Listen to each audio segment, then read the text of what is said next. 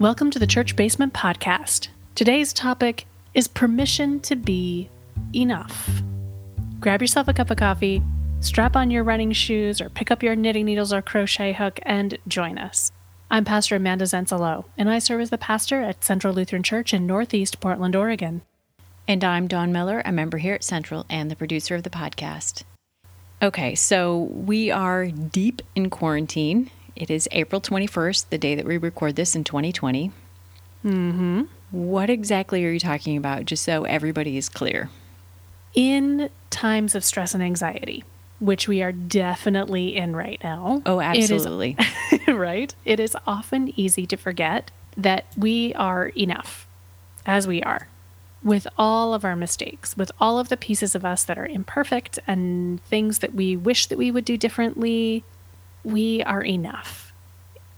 Everyone right now that I am talking to is feeling like they are failing on some kind of level.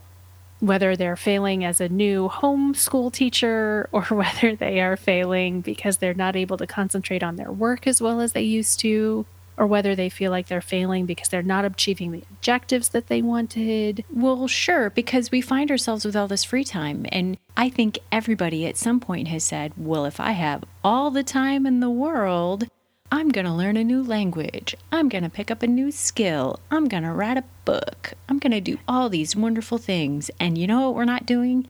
Any of that. and for folks who are not finding themselves with more free time, there's the additional pressure of, well, clearly I'm overworking and overfunctioning, and all I'm doing is making things worse, but it's still not enough to be able to get the work done that needs to be done. Exactly. And it's this constant kind of battle of expectation versus accepting that what we do is enough. And there's lots of folks who could write more eloquently on this. I brought this topic up because it's something that I'm seeing a lot in people. And I'm noticing as we recognize how the brain chemicals are shifting. Yeah. Right. We have been under high stress and high trauma situation now across the world for over a month. And what this is bringing up in us are tons of different responses. And some folks have more coping skills than others. Some folks are more able to reach to their coping skills and use them more swiftly than others. And then there are folks who are just melting down right now. Mm-hmm. And the reality is that it's just hard. It is. I've seen some articles where they talk about that your fight or flight instinct is fighting each other right now and it's mm-hmm. just exhausting your body and your brain in ways that we are not used to dealing with. Yep. And there's a third one that they've added in fight, flight, or freeze. Mm.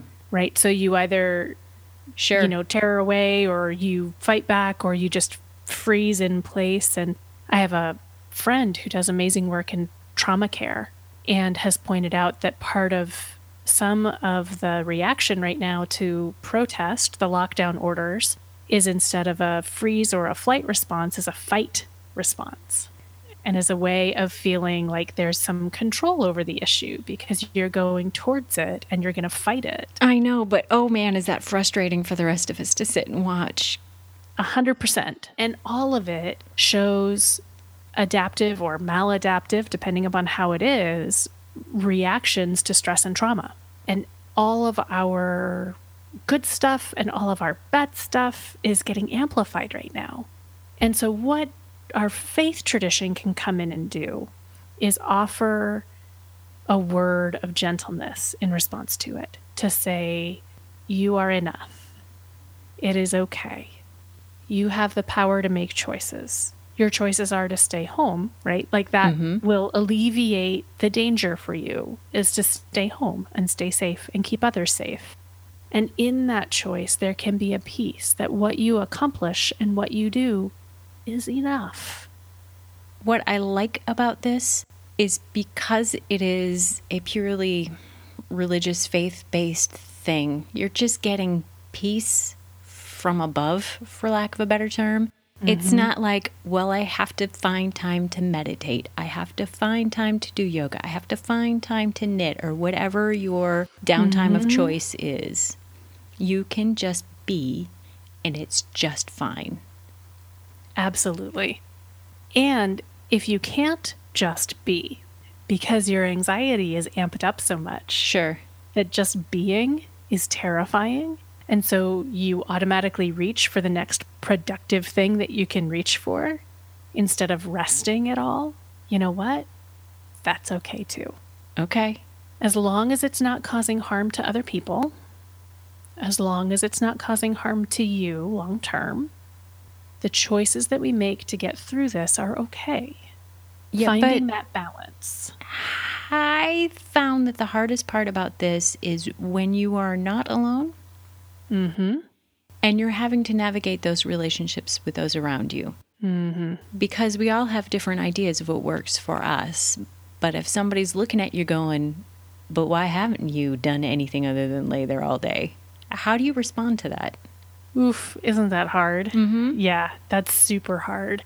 You know, that starts to bring in, especially for quarantine family dynamics. Oh, yes. And family expectations, right? And that's where we have to say grace upon grace upon grace upon grace and recognize that we have to figure out ways to forgive one another and to compromise. The whole idea of forgiveness right now and forgiving one another for the mistakes and the missteps that we are absolutely making with one another, man, it's a huge challenge Yes. but one that we can lean into that kind of theological, biblical grounding for us to say, okay, we are called to forgive each other when we bugger things up, when we don't get this right. We know that we are going to misstep. We know that our reactivity is high. We know that we're going to make choices that aren't building up. So, how can we manage that? How can we say when we've done a wrong? How can we be held accountable to it? How can we forgive ourselves for it? How do we forgive others Well, when we're ready to? How do you productively tell somebody, you're asking too much of me right now? Mm-hmm. I think part of the challenge there is when you have someone who's a high functioner to cope versus someone who is a rester to cope.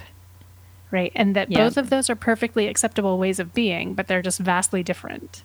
And how do we, you know, it all comes back down to our communication skills and how we communicate with one another eventually. But in this, I think what I'm hoping we can hear in this podcast is to say, whichever way you lean, if you lean towards resting, if you like laying around all day, or if you lean towards manically cleaning every single item in sight at all hours, right? Like whichever way you go, that you, you're enough and it's okay. So there are some practices that people can try when they're caught in a spiral. When I get caught in a spiral of being like, ah, I'm messing up everything and I'm totally doing everything wrong and blah, blah, blah, blah. There's a verse in scripture that says God's grace is sufficient for you. And I just sometimes use that over and over and over again in my head, right? So repeating verses, repeating phrases, repeating things that can kind of ground and center you back, especially if you're in an anxiety spiral Sure. to be able to say, God's grace is sufficient. God's grace is sufficient. I don't have to be sufficient, but God's grace can be sufficient, Excellent. Right? Those ways and places where I'm messing up, God will step into and make better, right? That's part of our faith practice. what is the God Julian of Norwich again?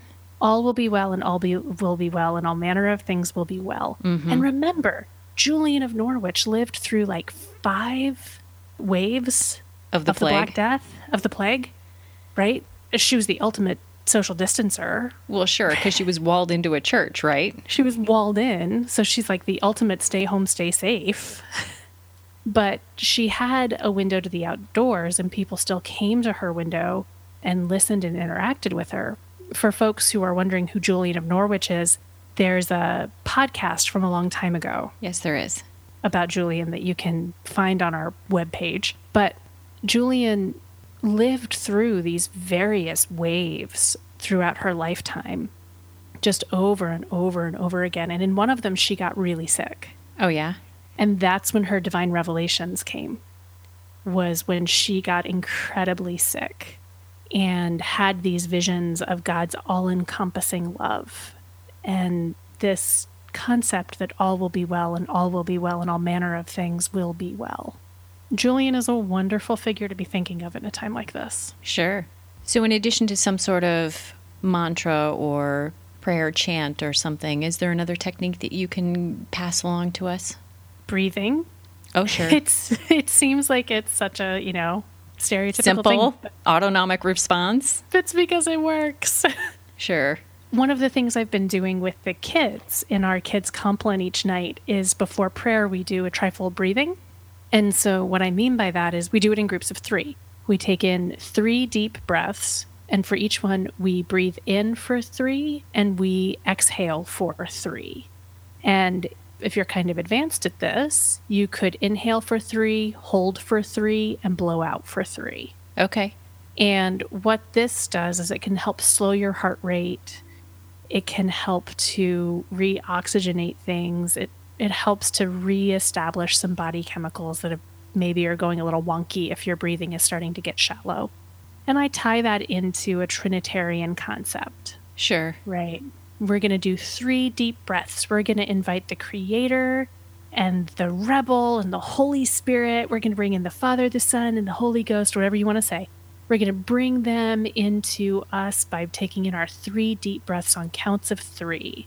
And you can watch even just the kids who've been bouncing, bouncing, bouncing, bouncing, right? All of a sudden just still and calm down. So if you find your heart going crazy, or you find yourself in a space where you are reacting in ways that you don't want to be reacting, taking that moment and grounding yourself in three deep breaths of three is a wonderful way to start stilling your heart. Excellent. So, because of the nature of things lately, I've been doing more virtual happy hours and knit mm-hmm. nights and that kind of stuff. And if I see somebody having similar problems or talking to me about some of these problems, is there something I could pass on to them? The same techniques apply? They could. And another one, if you see someone else who's in the midst of a spiral of some kind, little questions that refocus people into the space that they're in, which I think is really important, especially as we're doing so much virtually right now, Mm-hmm. is to say, Where are your feet? What color socks do you have on? Look around your room and name three colors. How many windows are in the room? Right? Anything to get them looking at and seeing the space that they're really in so they're not thinking they're somewhere else Oh, or that's they're not locked in their head. And anything that's going to go from one side of the brain to the other. So you can ask about colors and then ask a number Okay. right? To help try and move from one side to the other, from emotion to logic. And so you can use those to help bring someone back into their actual body and back into their actual location and help them to calm down and recenter. It's a very powerful technique, and you can use that in person or across the world in virtual settings. But it's very easy in this time to forget that we are embodied people as we do everything to a small black camera on our computers, Oh, yes. right? Is there anything else that we've forgotten? Is there anything else you'd like to touch on? I think it's important just to reiterate again and again you are enough. Exactly what you are doing, how you are making your way through, what you have to offer in this time and space, it's enough. It's so Right. hard. I'm reminded of our conversation about vacations and those of us who have a hard time taking them. Mm-hmm. This is like an enforced vacation. Mm. And I'm not sure that my house is where I want to take that.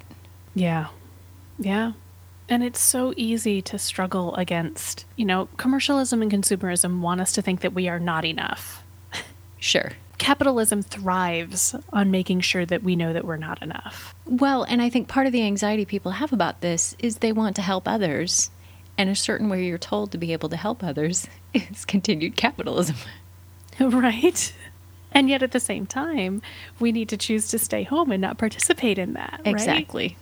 And so it puts us in this conundrum if we are reliant upon believing consumer capitalism as our way of understanding our value. But if we can place our value in our faith instead, then we say, okay, God made me exactly as I am, exactly who I am in this time and in this place. So there is something that I have to offer right now to this community that is enough for right now. I'm not in another location. I'm not in another time. I'm right here and right now. And so this is where I'm going to be. And this is where I am enough for. So finding the way to lean into that and finding the way to trust God to have a way to go forward in this. Not that God is making this happen or that God has any intention of this kind of a situation occurring, only that God is present with and among us and that we have been created to do good things with and for our world. And in that sense, this is our opportunity to trust that we're enough for where we are. It's super hard. It's a complete redefinition. Oh, yeah. Value. It seems like almost a bigger leap of faith than believing in what happens on Easter Sunday. Right? It's a huge deal. Mm-hmm. It's a huge deal. And as we look at, you know, when are things going to go back to normal and when can we go back to, you know what? I don't really want us to go back to anything other than this. If we can learn how to live in the enoughness of each other and the trust that we are called into community with each other for a purpose in this time, and be ultimately curious about that enoughness and how our community has everything that we need to survive this kind of a thing. If we can learn how to trust and work with one another, right? If we can live into that, that's the kingdom of God coming into reality. That's the kind of normal I'll be happy to go go into. There's no going back into where we've been. There's only going into a different way of being. And I think that the first step of that is finding that way to believe in our enoughness. So that's going to lead me to my last question. Do you have a favorite technique? Is it the breathing that you find works best for you, or is it some sort of Julian of Norwich line? It's so hard. It has often been Or does it just take all of them sometimes? It takes all of them. Okay. It really does take all of them for me. Oftentimes, I've used singing in the past a particular hymn or a piece of music, but right now I'm still kind of on vocal rest and my singing voice hasn't come back since January. So I'm struggling alongside of everyone else to find ways to be able to live into this enoughness. Oftentimes, it's reaching out to a best and closest friend to say, Remind me that I'm enough you know, we ask one another oftentimes, is there anything that your soul needs to hear tonight? Or is there anything that I could say that would help your soul be kinder to you tonight? And I'd say, you know, a lot of the time, mine is remind me that I'm enough exactly sure. as I am. And having that trusted outside voice be able to give that is a gift, an absolute gift. Yeah, I'm finding more now than ever the talking to my friends and getting stories that aren't my life to remind me there are other people in this world having completely different struggles. What i'm going through will be fine. And what yeah. they're going through will be fine. And somehow it will all work out in the end. One way or another. Mm-hmm. Yeah well thank you pastor amanda for taking the time to help us learn a little more about permission to be enough I look forward to sitting down with you another week on another topic. As do I. And thank you all for joining us. Remember, you are enough, right where you are and as you are. Be as kind to your souls as you can this week. And until we are in your ears again, remember, God loves you, no matter what.